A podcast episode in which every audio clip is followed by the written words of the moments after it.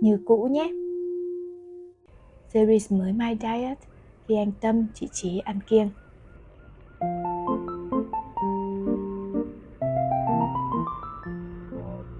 Chào mừng các bạn quay trở lại. Mình là An, một nhà thực hành tâm lý học tích cực trong công việc, tình cảm và người trưởng thành. 3 phút mỗi ngày để chúng ta cùng sàng lọc thông tin, làm nhẹ tâm trí bạn nhé. Chủ đề của hôm nay sẽ là câu nói ấy nói ra thì nhẹ tênh mà chất chứa cả một mối thâm tình, đúng không bạn? Phải thường xuyên lắm, phải quen thân lắm, phải để tâm tới nhau lắm thì giữa trăm ngàn con người, vạn ngàn sở thích, người ấy mới nhớ được sở thích của mình như vậy. Có thể người ấy là một chủ quán cà phê, chủ quán trà đá, chủ hàng ăn, hay một người bạn, một người tình hò hẹn, một anh chồng, cô vợ, thậm chí cả người bố hoặc người mẹ hiểu ý và làm bạn cùng con.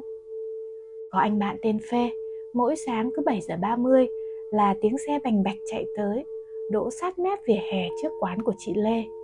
Mặt mày hớn hở, huýt sáo gật đầu với bà chủ và gọi với vào: "Như cũ chị nhé." Rồi Phê tiến về phía góc bàn quen thuộc bên hông cây sấu già. Chị Lê cũng tươi rói đáp lại: "Ừ, ngồi đi, chị làm." Chỉ một lát sau, cốc cà phê đen nhiều đá, ít đường, kèm một cốc nước lọc được đặt lên bàn của Phê. Thỉnh thoảng có người hay trêu: "Phê hôm nay không đến nên Lê buồn, thế là chẳng Lê Phê nữa." Muốn ở đời này, người gặp gỡ, người rời đi, chuyện xảy đến, chuyện rơi vào lãng quên, mỗi sáng được thức dậy tràn đầy hứng khởi đã là một may mắn. Cuối ngày lên giường, đi ngủ mà bớt được vài chuyện phải lo, hẳn cũng là một hạnh phúc.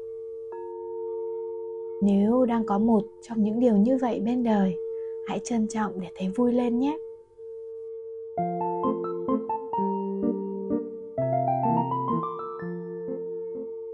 Thật biết ơn khi các bạn đã ở đây cùng An để làm nhẹ tâm trí. Hẹn gặp lại các bạn tại Mind Diet của 3 phút ngày mai nhé. Nhẹ nhàng, nâng hai khóe miệng lên check theo hướng 45 độ nào. Bạn đặt mỉm cười đó. Night night.